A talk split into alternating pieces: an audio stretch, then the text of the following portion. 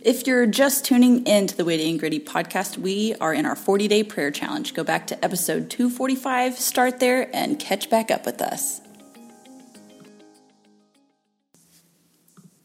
Day 10. Jeremiah 29 12. You will call to me and come and pray to me, and I will listen to you. God, thank you for helping us take simple steps to communicate with you. We call on you, come to you, and pray to you. You promise to listen to our prayers when we do this. Help us have a posture of honor and respect as we come to you with whatever it is we're feeling. Help us to remain consistent with seeking you and talking with you. As you listen to our hearts, we pray that we have the discipline to listen to what you have to say. Spend the next few minutes calling on God, coming to Him, and praying to Him about whatever is on your mind.